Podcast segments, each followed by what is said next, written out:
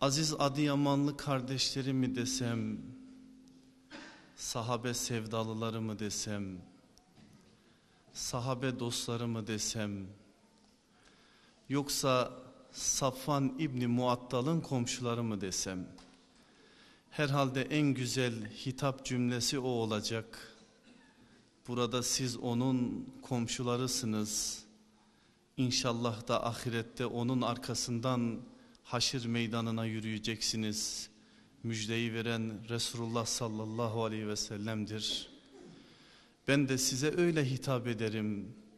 Ey Safvan İbni Muattal'ın kardeşleri hepiniz hoş geldiniz, safalar getirdiniz.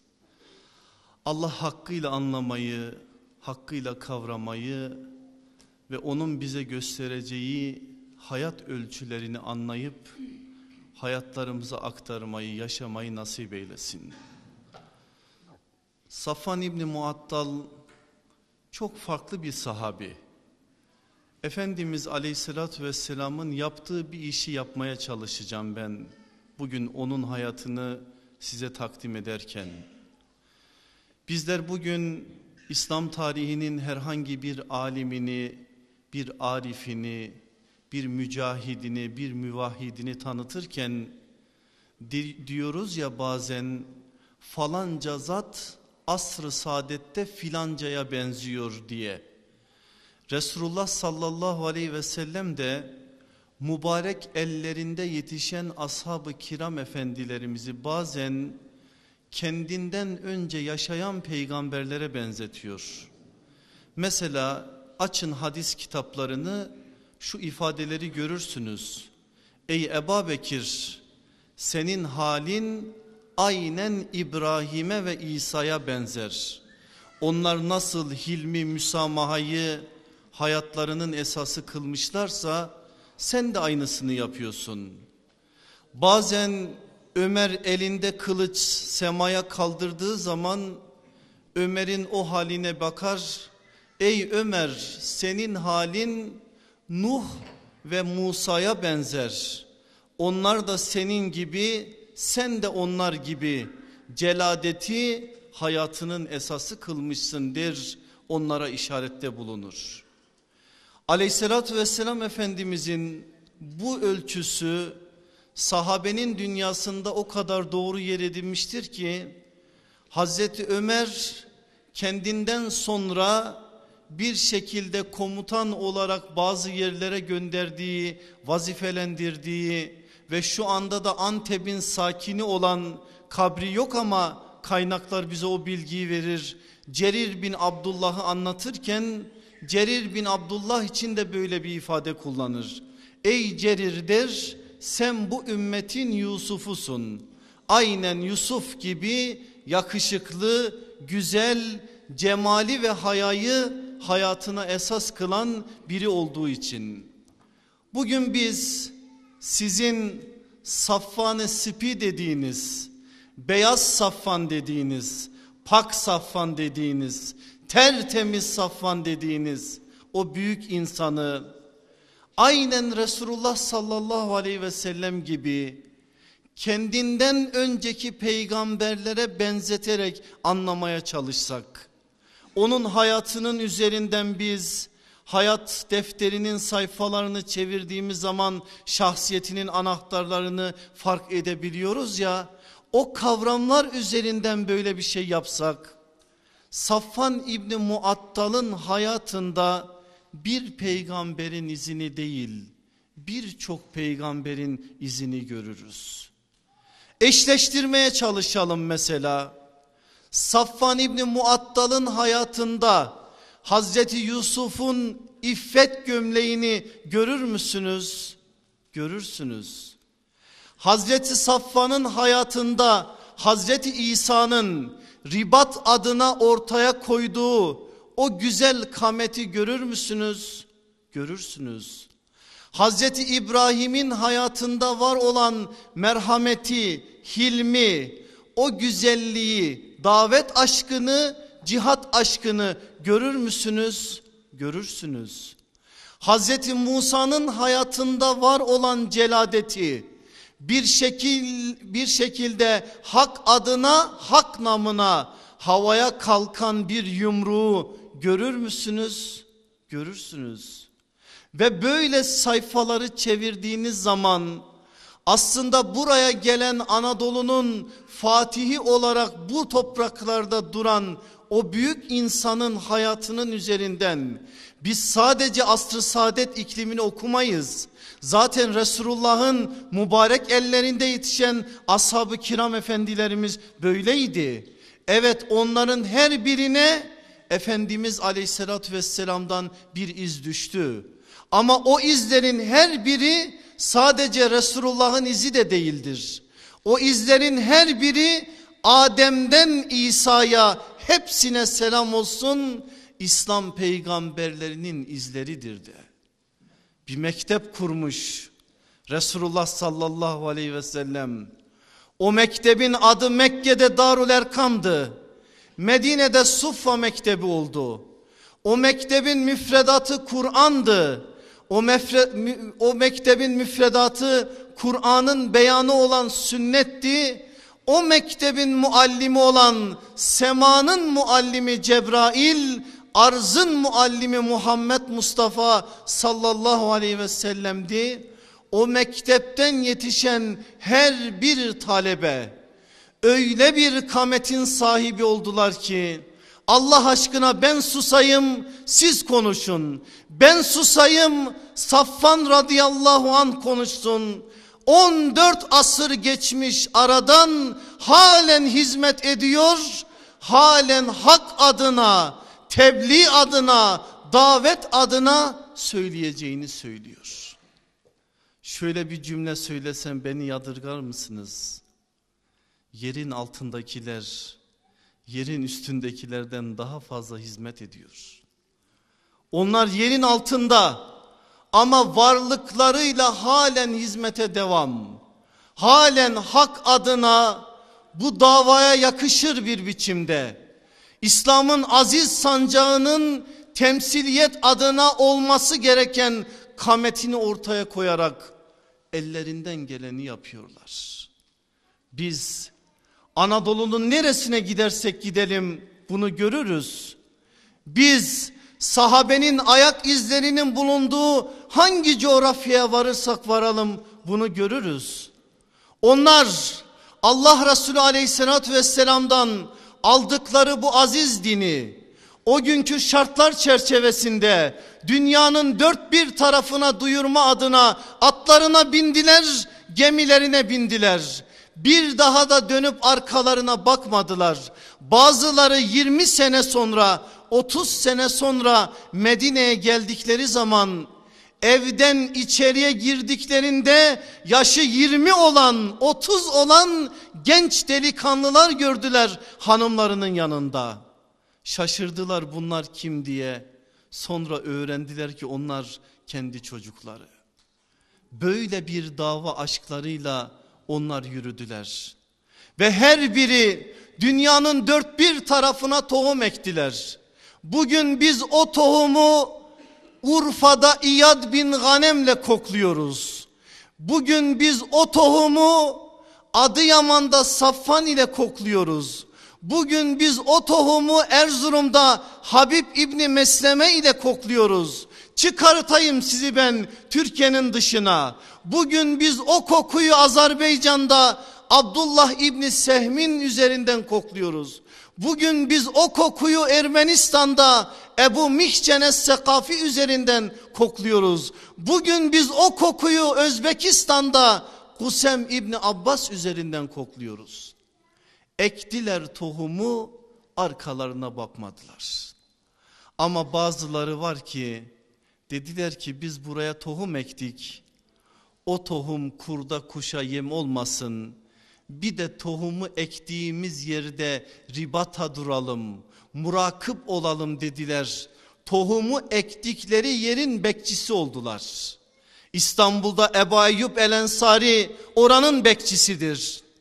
Ümmü Haram validemiz Ümmü Haram binti Milhan Kıbrıs'ın bekçisidir. Ve Safvan İbni Muattal bu toprakların bekçisidir. Ben bu toprakların geleceğini çok farklı görüyorum. İnşallah Allah onun ektiği tohumları öyle bir yeşertecek ki bugün şuralarda gördüğümüz manzaraları belki 10 sene sonra 20 sene sonra çok farklı bir biçimde göreceğiz. Sokaklarımızda, caddelerimizde, hanelerimizde inşallah göreceğiz. Asıl o zaman Safvan İbni Muattal bu topraklara bıraktığı izin ne kadar derin olduğunu anlayacağız. Allah anlamayı ve kavramayı nasip etsin inşallah. Nasıl biri dostlar? Bildiğiniz şeyleri belki anlatacağım size. Safvan İbni Muattal'ın komşuları siz olduğunuz için benden daha fazla bildiğinizi ben biliyorum. Ama yine de bazı şeyleri sizin nazarlarınıza vereceğim. Onun doğum tarihi miladi 580. Bu doğum tarihine göre Resulullah sallallahu aleyhi ve sellem'den 9 yaş küçük. Kabilesi Beni Süleym. Beni Süleym kabilesi Arapların en meşhur kabilelerinden bir tanesidir.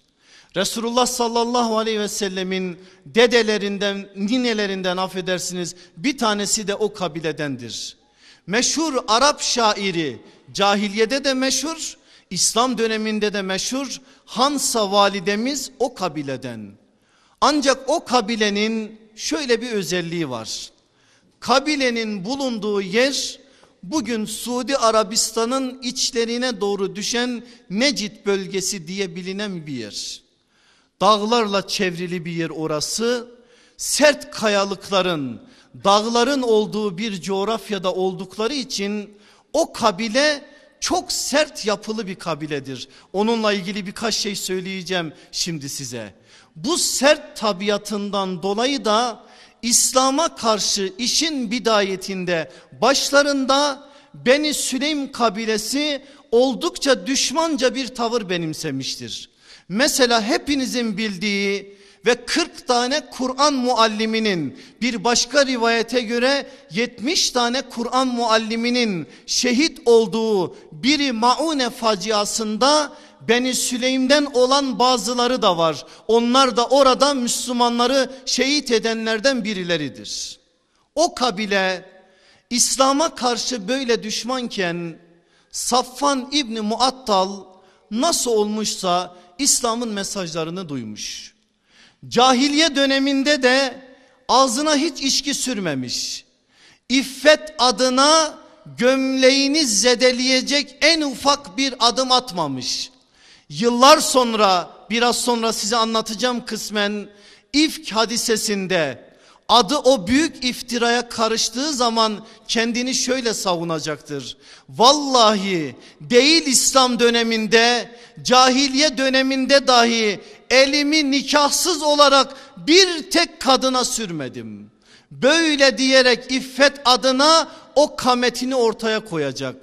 O cahiliye döneminde de böyle İslam'ın mesajını duyduğu zaman hani Allah tahiri tahire dost eder, pakı paka dost eder ya onun için onun yüreğine düşen o aşk araya araya o aşkın arkasında hicretin dördüncü yılında Resulullah'ın huzuruna gelir. Hicretin dördüncü yılı önemli bir tarihtir bizim için. Biliyorsunuz Efendimizin Medine hayatı 11 yıl sürüyor. Hicretin başından dördüncü yılına kadar Müslümanlar oluyorlar Medine'de ve Medine'nin dışında. Hicretin dördüncü yılında bir kesinti var. Siyer tarihini bu gözle okuduğunuz zaman bu sözlerimin ne demek olduğunu daha iyi anlayacaksınız. Söz Hudeybiye'ye geldiği zaman Hudeybiye'den sonra Müslümanlığın daha da arttığını görüyoruz. Ama özellikle hicretin dördüncü yılında Uhud'un arkası, Uhud'un mağlubiyeti yaşanmış. Biri Maune faciası yaşanmış. Birçok hadise olmuş. Münafıklar, Yahudiler acayip derecede Medine'de bir propaganda başlatmışlar. Bundan dolayı siyer tarihi içerisinde en az Müslüman olanların sayısının olduğu tarih hicretin dördüncü yılı. Ve o yıllarda geliyor Resulullah sallallahu aleyhi ve sellemin önüne. Efendimizden İslam hakkında bilgiler alıyor. Aleyhissalatü vesselam Efendimiz anlatacağını anlatıyor ve Safvan'ın dilinden bir daha düşmeyecek o kelime-i tayyibe La ilahe illallah Muhammedun Resulullah cümlesi dökülüyor. Hemen onun arkasında biz Safvan'ı iman ettin artık yatmak yok. İman eden adam koşmalı. Allah'ın davası adına Allah'ın dini uğruna gayreti olmalı bilinciyle elinde kılıç Hendek gazvesi sırasında Resulullah'ın arkasında görüyoruz. O zor günlerde Safvan İbni Muattal gerçekten kendisine yakışan bir kametin sahibi olarak Resulullah'ın arkasındadır. Hendek'in hemen arkası tarihine hicretin 5. yılı Aleyhissalatü vesselam Efendimiz müthiş bir istihbarat ağı kurmuştur o bölgede bir haber geliyor. Beni Mustalik kabilesi liderleri Haris bin Ebidirar bir ordu oluşturmuş.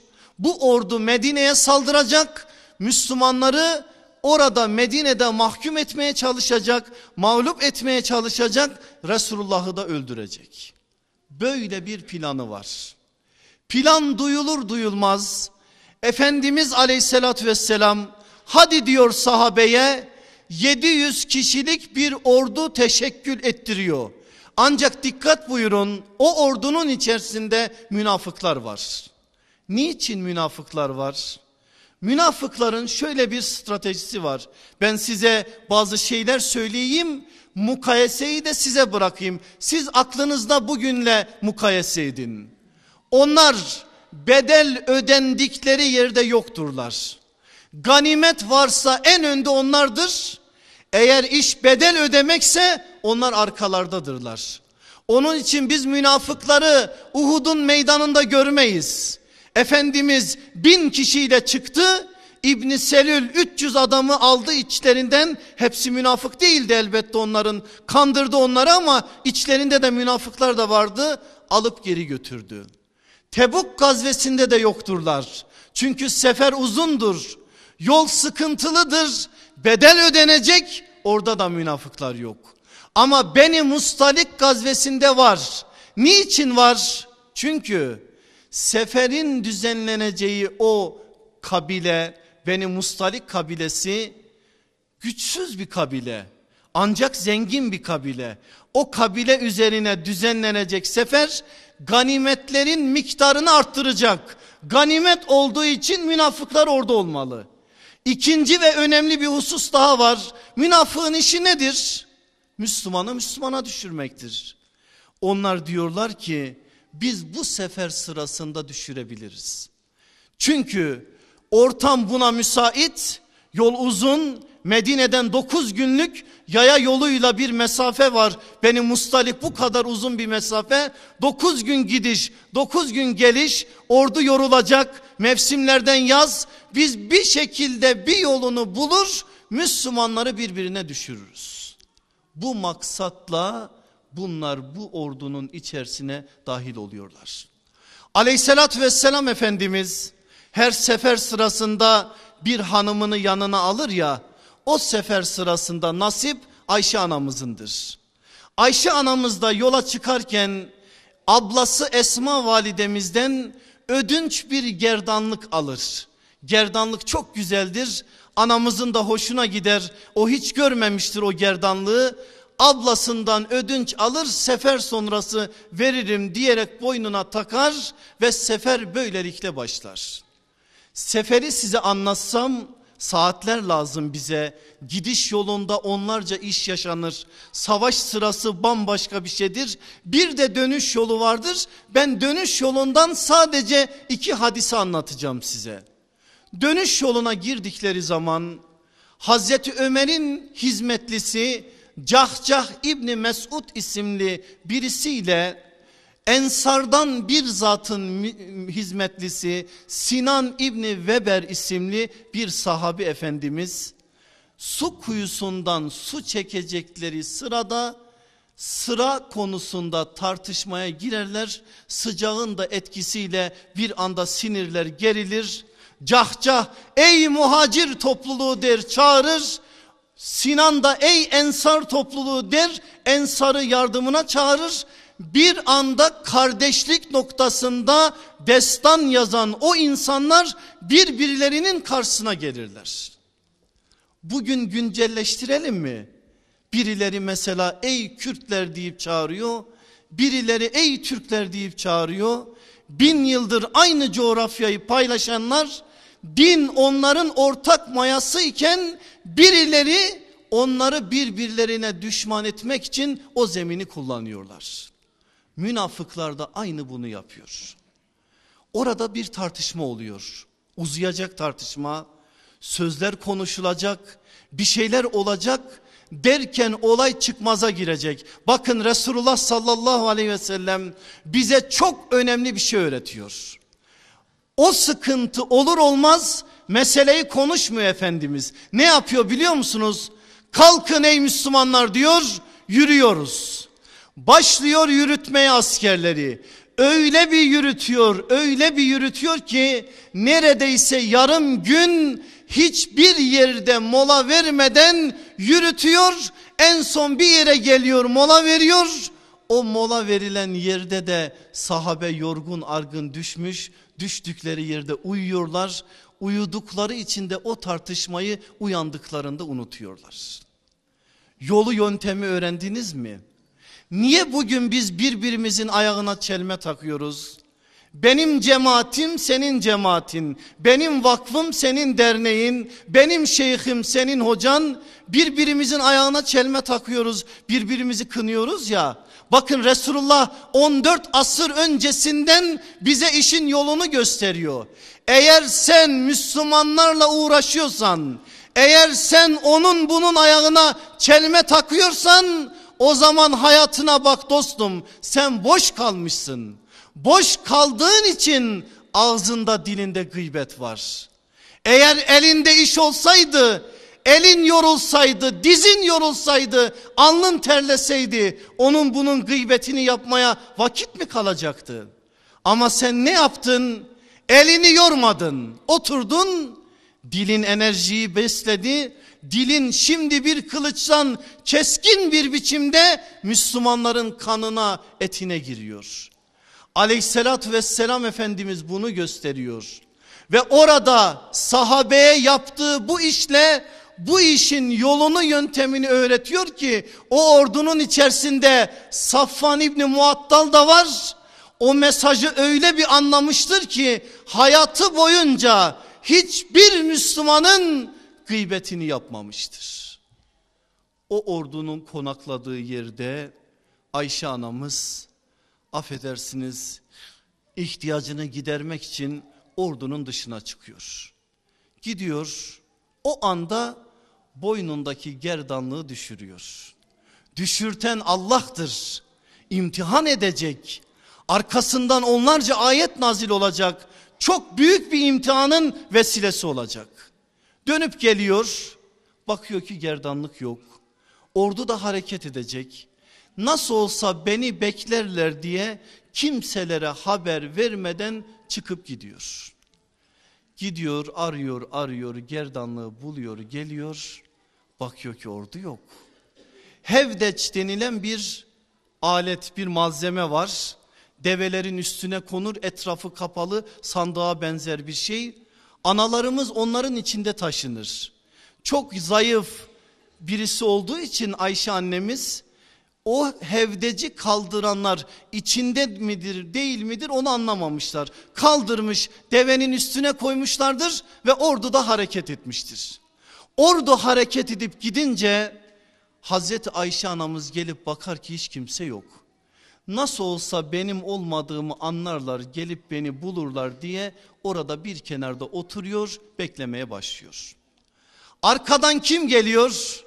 Sizin adamınız geliyor. Sizin önünüzdeki rehber önder geliyor. Niye o geliyor? Onun bir sebebi var. Onun affına sığınarak bir şey söyleyeceğim. Annelere, babalara, muallimlere, öğretmenlere hepimize örnek olsun diye. Resulullah'ın mübarek ellerinde yetişen o insanlar cahiliye hayatlarında biraz avami bir tabir olacak ama meseleyi anlamanız açısından söylemem lazım. Sütten çıkmış ak kaşık değiller. Cahiliye hayatını yaşamışlar. Onlar da insan, onlar da beşer. Onların da bazı özellikleri var. Safvan radıyallahu anh'ın iki tane huyu var ki bu huylar aslında olumsuz.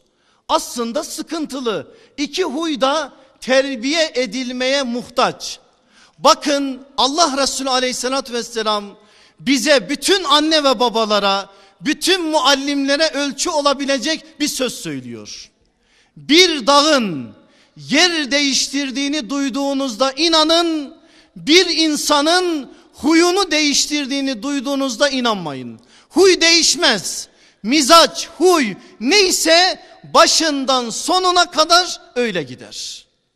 Huy değişmez ama huy terbiye edilir. Asıl Efendimiz terbiyenin yolunu gösteriyor bize. Dolayısıyla çocuklarınızın içerisinde Hazreti Osman gibi binler feda onun canına, onun gibi halim selim bir yavrunuz varsa sakın ona demeyin. Sen niye böylesin? Ömer gibi sert ol, Ömer gibi celadetli ol. Bunu demeyin. Bunun bir faydası yok.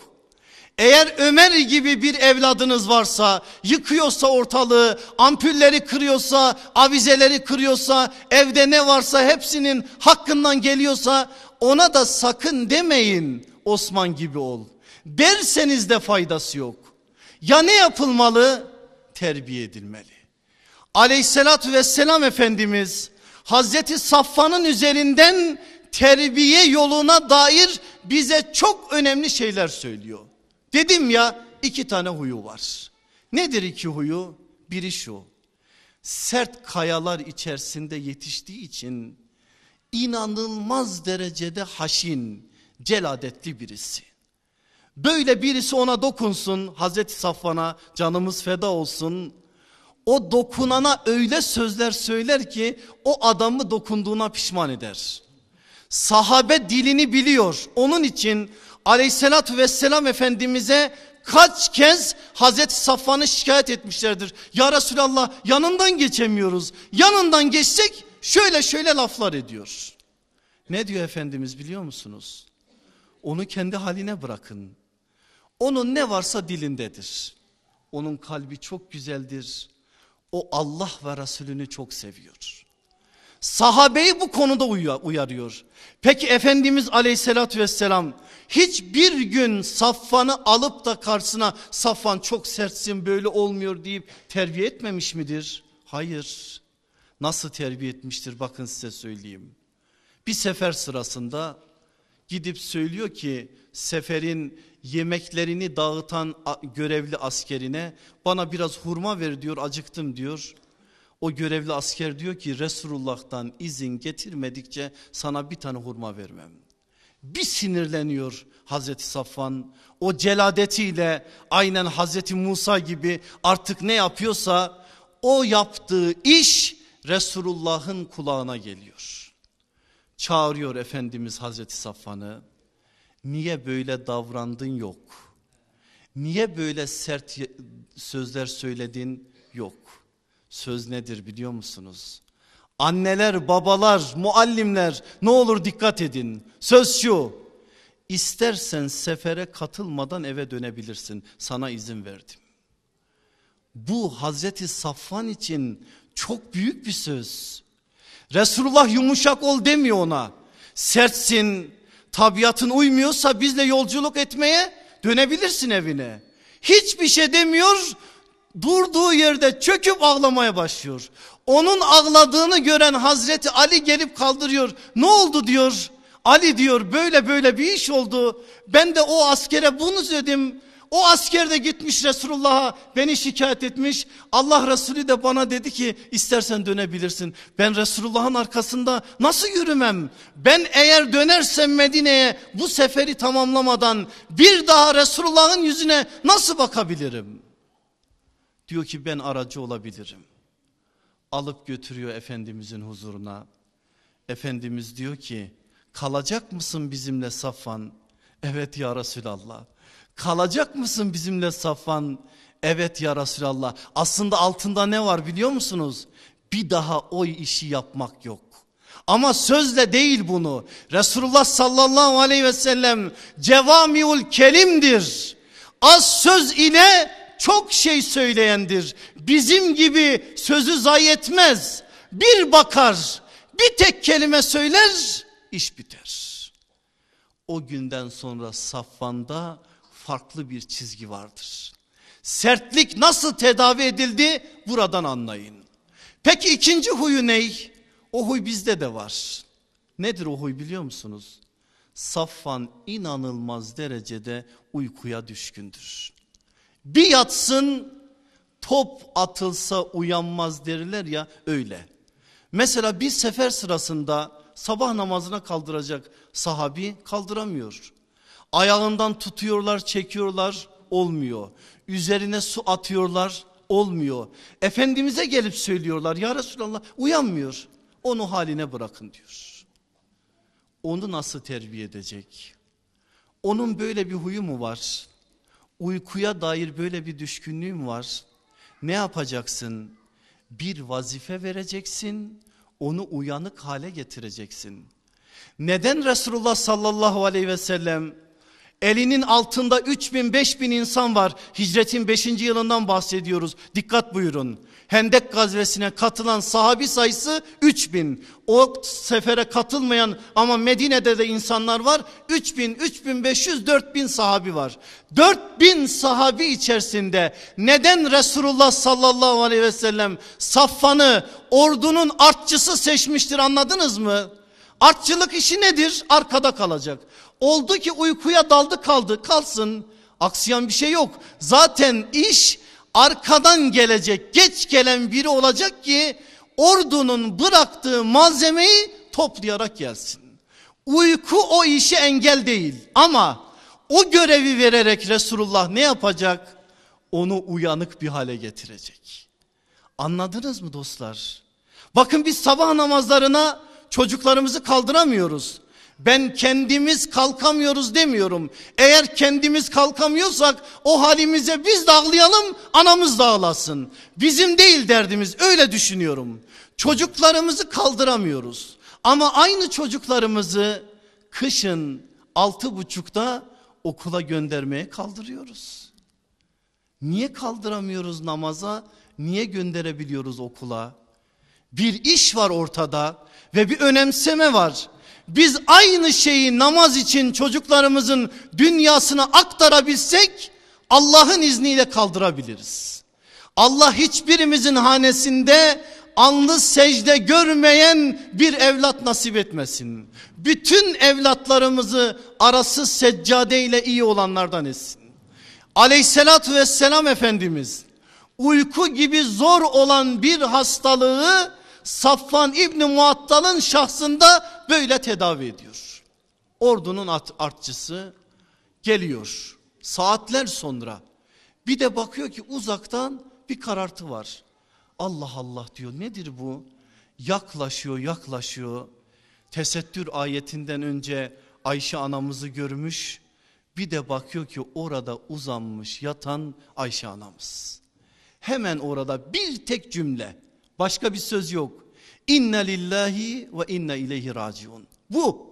Bunun dışında bir kelime söylemedi. Ayşe anamız anlatıyor olayın günler sonra arkasından bize o hadiseleri anlatırken beni gördüğü anda onu dedi ben onun sesiyle uyandım diyor. Müminlerin annesi orada ya Ayşe sen niye buradasın? Anacığım ne oldu sana? Niye geri kaldın? Bunlar yok. Resulullah'ın terbiyesinde yetişmiş İffet ne demek bunu öğrenmiş. Anında onu söylüyor. Biz Allah'tan geldik Allah'a döneceğiz. Deveyi orada çöktürüyor. Arkasını da dönüyor ki Ayşe anamız deveye rahatça binsin. Ayşe anamız biniyor deveye. Yine hiçbir söz söylemeden tutuyor devenin iplerini. Yine hiçbir söz konuşmadan tam bir gün bir gün boyunca yürüye yürüye yürüye anamızı orduya yetiştiriyor. ordu konaklamış. Sahabenin halen haberi yok Ayşe anamızdan. Resulullah'ın haberi yok. Bazen uyandırmak için başka hanımlar bir şey yapmaya çalıştıkları zaman Efendimiz aleyhissalatü vesselam diyor ki ananızı rahat bırakın. Ananız uykuyu sever. O da uykuyu çok sever Ayşe anamız. Canımız ona feda. Kimseleri hevdece yaklaştırmaz.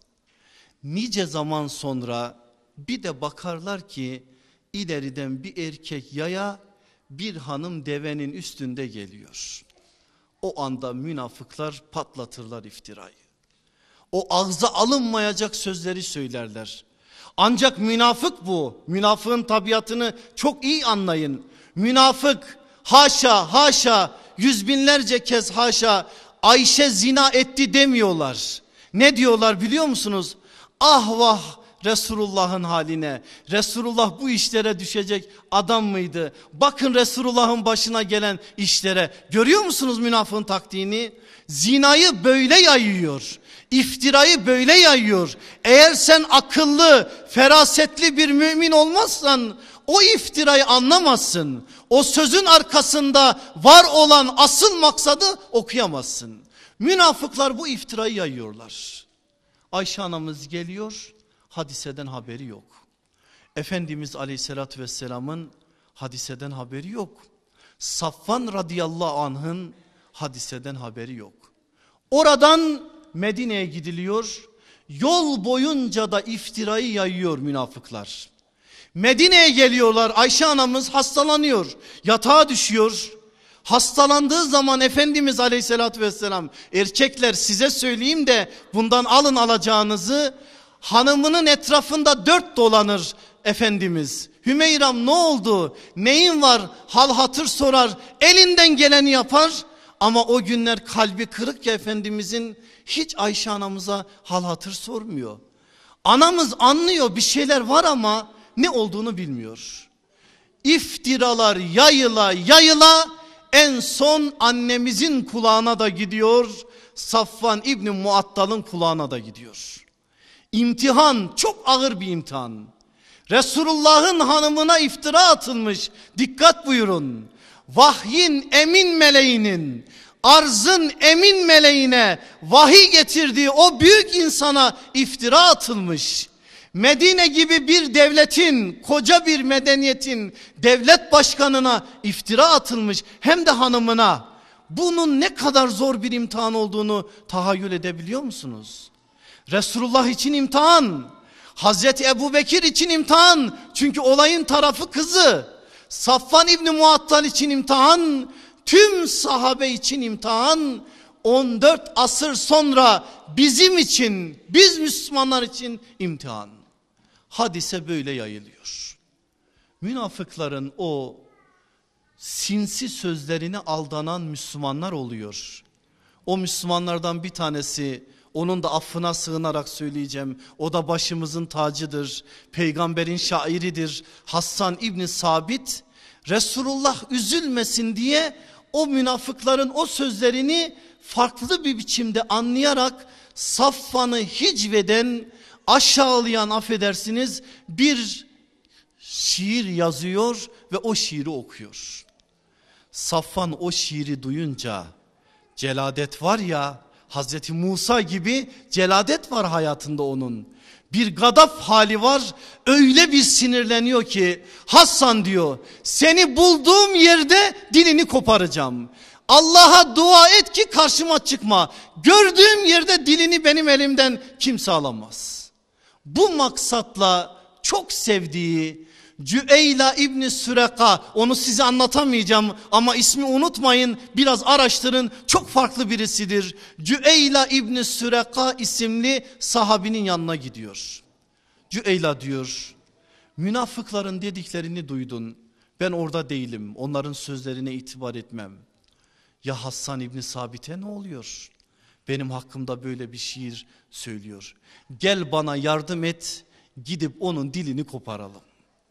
Cüeyla diyor ki bak sakın böyle bir şey yapma. Resulullah'tan izin almadan bir şey yaparsan pişman olursun. Ama sinirlenmiş Safvan.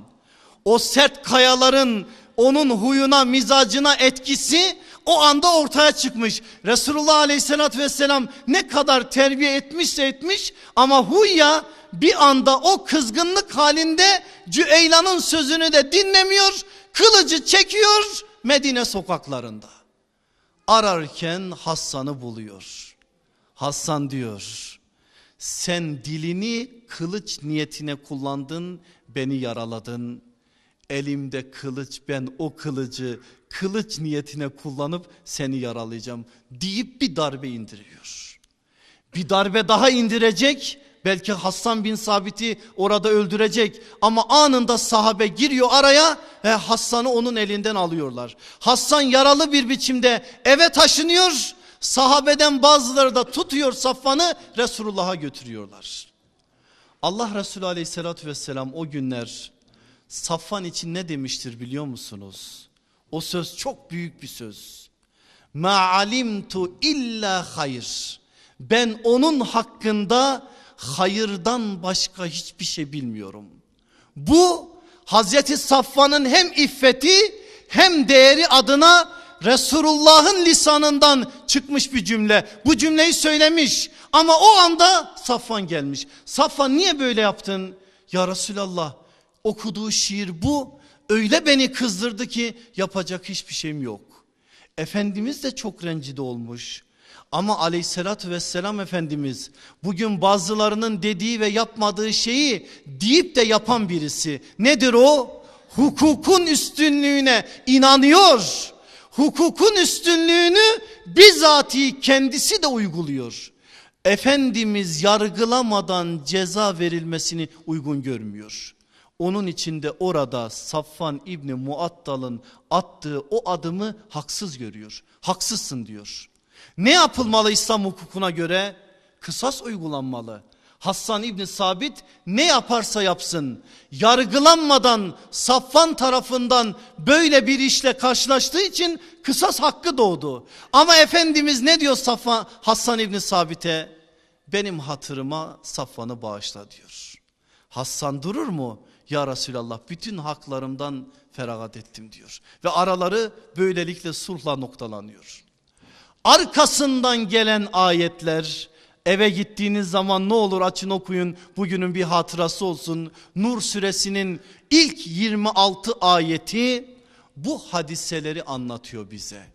Ve o ayetler içerisinde Rabbimiz isim vermeden Ayşe anamızın da Safvan radıyallahu anh'ın da pak ve pakize olduklarını İffet adına en ufak bir sıkıntı taşımadıklarını, aslında yapılan işin münafıkların yalanı, iftirası olduğunu kıyamete kadar kelamı kadimin içerisinde, ilahi kelamın içerisinde okunacak ayetler olarak kitabının içerisine alıyor. Ayetler indikten sonra Hazreti Safvan'ın artık keyfine diyecek yoktur. Allah onun iffetini tasdik etmiştir. Resulullah'ın yanında bir değeri vardır. O günden sonra değer böyle bir kalkmıştır havaya. Sahabenin yanında bir değer vardır. O ayetler indikten sonra değer ona katlanmıştır. Onun için hicretin dördüncü yılında Resulullah'ın sofrasına girmesine rağmen hakkında ayet inen sahabiler nasıl Resulullah'ın yanında bir anda değer kazanıyorlarsa Safvan'da değer kazanmıştır. Kendi sözü o günden sonra Resulullah'ın arkasında bir gölge gibiydim. Adım adım Resulullah'ı izliyor adım adım. Bugün hangi fıkıh kitabını açsanız bakın Adıyamanlar sizin ev sahibinizin değerini söylüyorum size hangi fıkıh kitabını açsanız, hangi ilmihal kitabını açsanız, hangi hadis kitabının ilgili babını açsanız, oradan Safvan'dan bir hadis okuyacaksınız ki o hadis bugün bizim ibadet fıkhımızın o bölümünün en temel esasıdır. Nedir o biliyor musunuz? Geliyor bir gün Efendimiz'e. Ya Resulallah diyor aklıma bir şey takıldı. Benim bilmediğim ama senin çok iyi bildiğin bir soruyu sormama müsaade eder misin? Sor diyor. Ya Resulallah Mevla bize namaz kılmayı emretti. Ama bazı vakitler var ki ben gözlemliyorum seni sen o vakitlerde namaz kılmıyorsun. Namaz kılınmasının mekruh olduğu vakitleri bana söyler misin? Aleyhissalatü vesselam Efendimiz söylüyor. Hem de tarif ederek söylüyor. Ama bugün bizim güneşle, ayla, semayla, toprakla irtibatımız kesildiği için o ifadeleri söylesek de anlamayacağız. Ben sadece neticelerini söyleyeyim.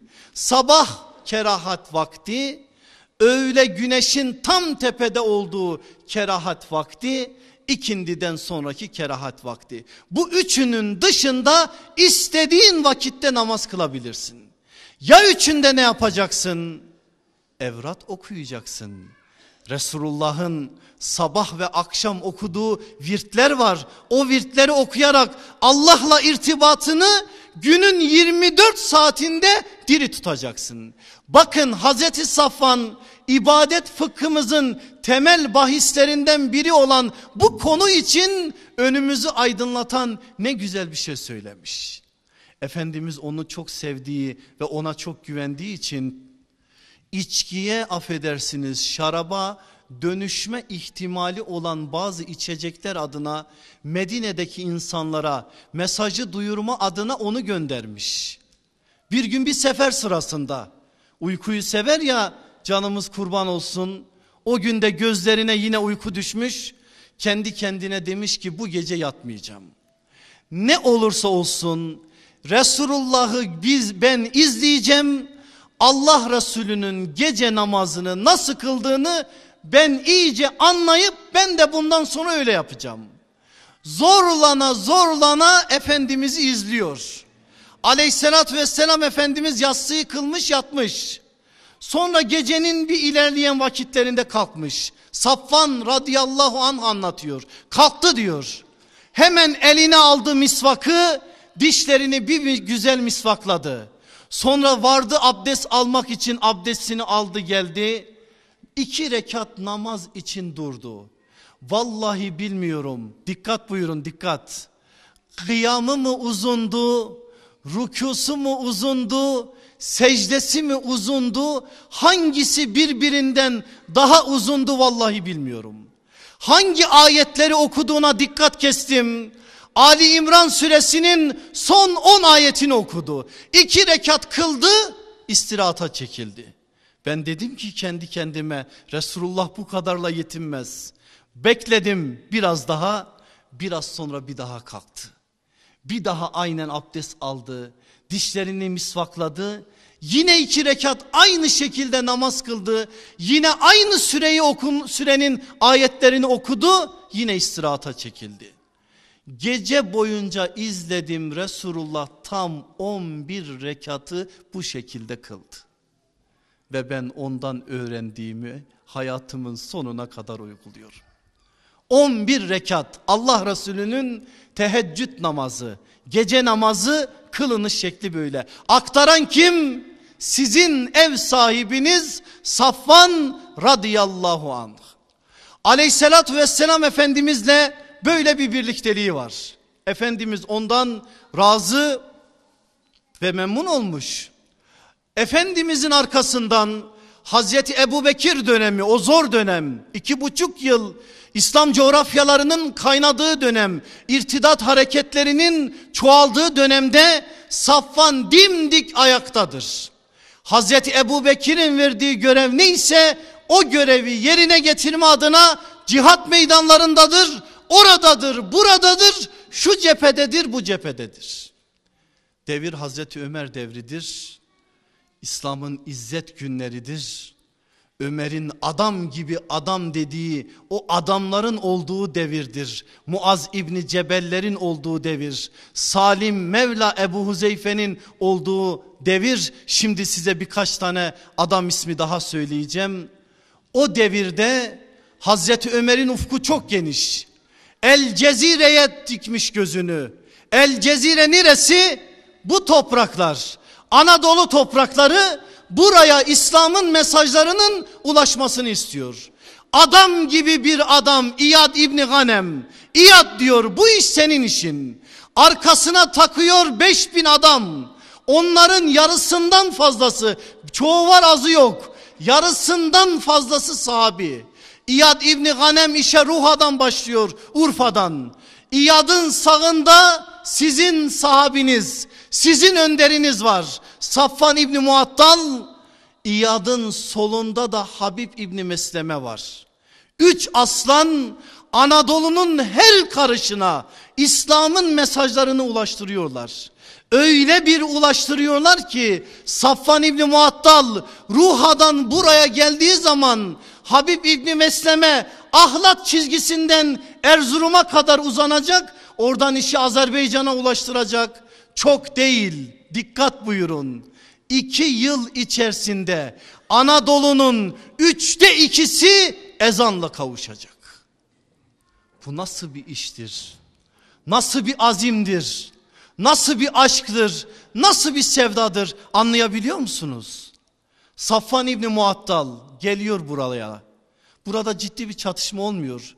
Adıyaman halkı o zaman da demek ki yine barışı seven bir halk. Barışla İslam ordusuna teslim oluyor.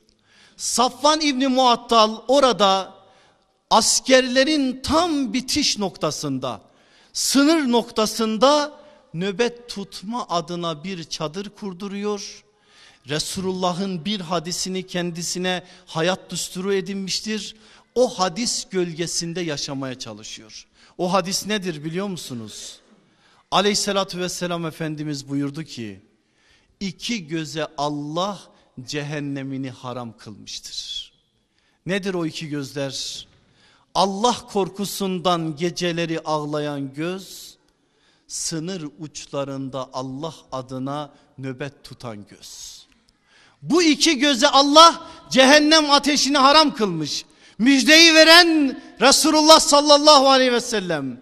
Öyle olduğu için geceleri Safvan'ın gözyaşlarıyla seccadesi ıslanır. Gündüzleri de sınır uçlarında nöbet tutar. İki rivayet var. Ya Hicri 19'da vefat etti ya yıllar sonra Hicri 60'da hangisi doğru Allahu alem. İkisi adına da bazı rivayetler var elimizde. Nasıl vefat etti Safvan İbni Muattal? Ne dedi hayatımızın yegane rehberi olan aleyhissalatü vesselam Efendimiz? Nasıl yaşarsanız öyle ölürsünüz. Nasıl ölürseniz öyle dirilirsiniz. Safvan nasıl yaşadı? Hayatı boyunca cihat meydanlarında. Ölümü de öyle olacak. Yine elinde kılıç, yine atının üzerinde, yine ilahi kelmetullah sancağını ötelere taşıma noktasında. O aşk, o heyecanla ilerleyen yaşıyla harp ederken ayağı sakatlanıyor, hatta kırılıyor. Kırılan ayağını aldırmadan cihada devam ediyor. Savaş bitiyor, dönüp geliyor, yol boyunca kan kaybediyor. Bugün meskun olduğu yer, metfun demiyorum ben. Meskun olduğu yer, oturduğu yer Samsat'ta tam o noktada da o çok sevdiği Rabbine doğru yürüyor. Allah ondan ebeden razı olsun.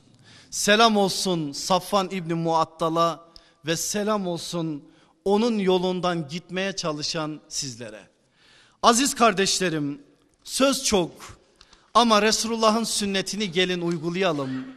Fazla sözü zayi etmeyelim. Siz Safvan İbni Muattal'ın kardeşleri, dostları, komşularısınız ya. Az sözle çok şey anlarsınız. Dikkat ettiniz mi bilmiyorum. Onun şahsiyetinin anahtar kavramlarına dair bazı şeyler söyledim konuşmamın içerisinde. Ve özellikle de onları peygamberlerle ilişkilendirdim.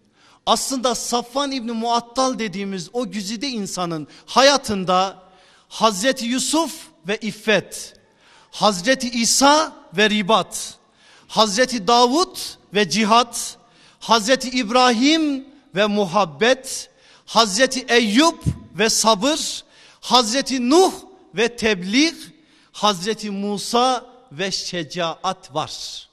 Yedi kavram var onun hayatında. O kavramlar üzerinden yedi peygamberin kokusu, rüzgarı, havası var. Bir daha tekrar edeyim mi? Hazreti Yusuf ve iffet. Hazreti İsa ve ribat. Hazreti Davud ve cihat. Hazreti İbrahim ve muhabbet. Hazreti Eyüp ve sabır. Hazreti Nuh ve tebliğ. Hazreti Musa ve şecaat. Şimdi ben bu yedi kavram üzerinden size yedi tane cümle emanet edeceğim. İster bu cümleleri alır hayatınıza aktarırsınız. İsterse dersiniz dersiniz ki Safvan İbni Muattal'ın İslam öncesi hayatında uykuyu çok seviyormuş. Biz de uyuyalım der. Duymazsınız uyursunuz. O sizin bileceğiniz iş. Söz emanet ya ben de o emaneti size asli sahiplerine yani Safvan İbni Muattal'ın komşularına kardeşlerine emanet ediyorum. Artık siz bilirsiniz. Bir, İffet gömleğini Hazreti Yusuf gibi kuşan ki kirlenmeden, kirletmeden Rabbine yürüyesin, arşın gölgesinde gölgelenebilesin. Bir daha tekrar edeyim bu çok önemli. En fazla zedelediğimiz şey o. İnanın aramızda Betüller az. İnanın aramızda Yusuflar az. Betül nedir biliyor musunuz? Hazreti Fatma anamızın lakabıdır. Betül aslında Meryem anamızın lakabıdır. Ama sadece kadına has bir şey değildir. Betüllük bir ideal çizgidir. Anlamı nedir biliyor musunuz? El değmemiş. Yetti mi? Hayır. Göz değmemiş de. El değmemiş, göz değmemiş. Böyle birine betül denir. Kirletmeyecek. İffet gömleğini giyecek. O gömleği hiç yırttırtmayacak. Sadece el uzatarak değil. Şimdi şeytanın büyük bir ağı olan internet ağında da yırtmayacak o gömleği. Şimdi şeytanın ayartması olan televizyon ekranından da onu kirlettirtmeyecek, yırttırtmayacak. Tertemiz giyecek, Rabbine tertemiz bir biçimde yürüyecek. İşte burada arzulanan ve söylenen Yusuf'un çizgisi bu. Ah biz bir Yusuf olabilsek. Ah bir kızlarımız, hanımlarımız Meryem olabilse, Fatma olabilse dünya böyle mi olur Allah aşkına? Bir Meryem attı bir tohum toprağa bakın 2000 sene olmuş biz halen iffet adına o tohumu mahsul olarak kaldırıyoruz. Yusuf iffet adına sarayın ortasında Züleyhaların gel gel diyen sesine ben cebbar olan Allah'tan korkarım dedi. Uzatmadı elini olan oldu işte. Bize düşen bu. Bu çizgi böyle korunur. Onun için bu gömlek hepimizin sırtına inanın öyle bir yakışır ki. Ah bir giyebilsek. Allah hepimize giymeyi nasip etsin. İffet gömleğini Hazreti Yusuf gibi kuşan ki kirlenmeden, kirletmeden Rabbine yürüyesin, arşın gölgesinde gölgelenebilesin. İkincisi, ribat vazifesini Hazreti İsa gibi kuşan ki nöbet beklenecek yerlerde görev alabilesin. Cehennem ateşinin haram olduğu gözlerin sahibi olabilesin. Ribat yapılacak çok yer var. Sanma ki ribat sadece sınır uçlarında yapılır. Ramazanın her son 10 günü itikaf ribatın bir örneğidir aslında. Sen yeter ki nöbet tutmak iste. Nöbet tutmak bir gün bir caminin kapısında olur. Bir gün bir hayır hizmetinin içinde olur. Bir gün hayır adına atılmış bir adımın içinde yer almakla olur. Yeter ki arzun böyle olsun. Ama eğer sen o ribatı, o nöbeti Allah için yaparsan unutma dostum. Sen Hazreti İsa'nın rolüne büründün. Sen Safvan İbni Muattal'ın rolünü onun ayak izlerini takip ettin. Üçüncüsü cihat aşkını Hazreti Davut gibi kuşan ki hiçbir engele takılmadan koşabilesin. Demiri, dağı, denizi, tahtı, neyin varsa her şeyi davan yoluna kurban olarak verebilesin. Bunu da bir daha tekrar etmeme müsaade eder misiniz? Cihat aşkını Hazreti Davut gibi kuşan ki hiçbir engele takılmadan koşabilesin. Demiri, dağı, denizi, tahtı neyin varsa her şeyi davan yoluna kurban olarak verebilesin. Dördüncüsü muhabbet meyvesini Hazreti İbrahim gibi kuşan ki Allah'a dost olabilesin. Rabbim Allah'tır deyip başka hiçbir şeye tenezzül etmeyesin. Eğer sen Rabbim Allah'tır desen başka kapılarda ne işin var? Diyemediğimiz için şu an başka kapıların dilencisiyiz biliyorsunuz değil mi? Eğer biz dostum, sahibim, tevekkül yerim, mecram sadece Rabbul Alemin olan Allah'tır deseydik, diyebilseydik. Bunu sözle değil, hayatla diyebilseydik. Allah'ın kapısından başka hiçbir kapıda dilencilik yapmazdık. Beşincisi, sabır azığını Hazreti Eyüp gibi kuşan ki başa gelen ne kadar ağır bir imtihan olursa olsun Rabbimdendir deyip sineye çekesin ve her türlü musibete karşı direnebilesin. İftira mı atıldı sana? Eyyub'un sabrı ne için anlatılır Kur'an'da? Haksızlığa mı uğradın? Eyyub'un sabrının Kur'an'da ne işi var? Sana farklı şeyler mi söylediler? Yapmadığın bir işi sana yaptı diye mi yaftaladılar? Safvan İbni Muattal'ın Medine'de duran sabrı sana bir şey söylemez mi? Kuşan o sabrı Rabbimdendir de sabret onun ecrini ve mükafatını bekle. Allah sana onun ecrini ve mükafatını hem burada hem orada tas tamam ödesin. Altı, tebliğ görevini Hazreti Nuh gibi kuşan ki 950 sene davam davam diye inleyesin. İşin neticesinde bir gemiyi bile zor doldurabilsen bile yine de bu ulvi davadan geri durmayasın. Senin görevin gemiler doldurmak mı? Hayır. Senin görevin ney? Arkana bakmadan Allah'ın senden istediği kulluğu, emri bil maruf, nehi anil münker çizgisini, iyiliği emretmek, kötülükten sakındırma adına atman gereken adımları atmaktır. Bizim işimiz netice değil. Netice hesaplarına girdiğimiz anda kaybederiz. Ya bizim işimiz ne? Bizim işimiz toprağa tohum ekmek. Eğer neticeye aldansaydı Safvan İbni Muattal benim ne işim var Adıyaman'da derdi. Adıyaman mı? Yoksa Ali Bey yedi yaman mı? Yoksa Hısnı Mansur mu? Ben bunları sevmiyorum. En güzel ne biliyor musunuz? Vadi Leman ya da Vadi Eman. İki ismi çok seviyorum. Vadi Leman ne biliyor musunuz? Güzel vadi, güzel yurt. Burada güzel bir sahabi var. Niye adı adı Yaman olsun? Vadi Leman olsun. iyilik vadisi olsun. Güzellik vadisi olsun. Hasenat vadisi olsun. O güzel insanın payına da düşen düşsün. Bize düşen bu manada Hazreti Nuh gibi toprağa tohum ekmek. Hazreti Safvan gibi toprağa tohum ekmek. Yedincisi ve sonuncusu.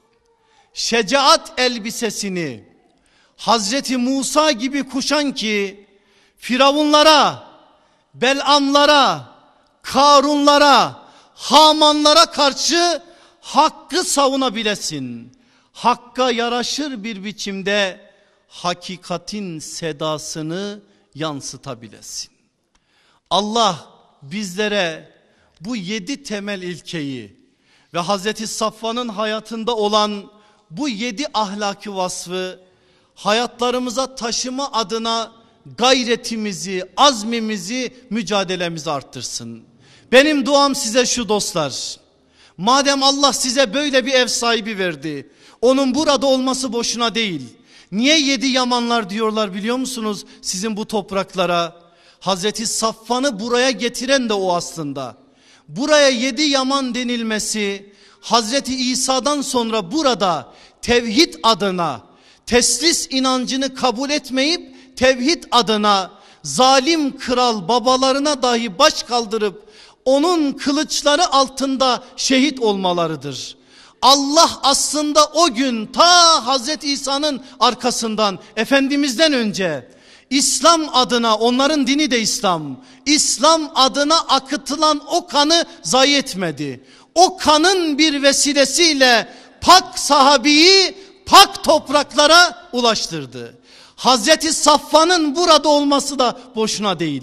Ben çok iyi biliyor ve ona iman ediyorum ki Allah içinizden bu topraklardan çağın saffanı olabilecek paklığı, iffetliği Yusufça, saffanca temsil edecek nice yiğitler çıkaracak.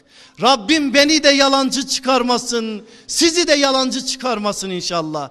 Nasıl bugün burada bizi onun adına kurulmuş bir sofrada topladıysa yarın cennette de toplasın.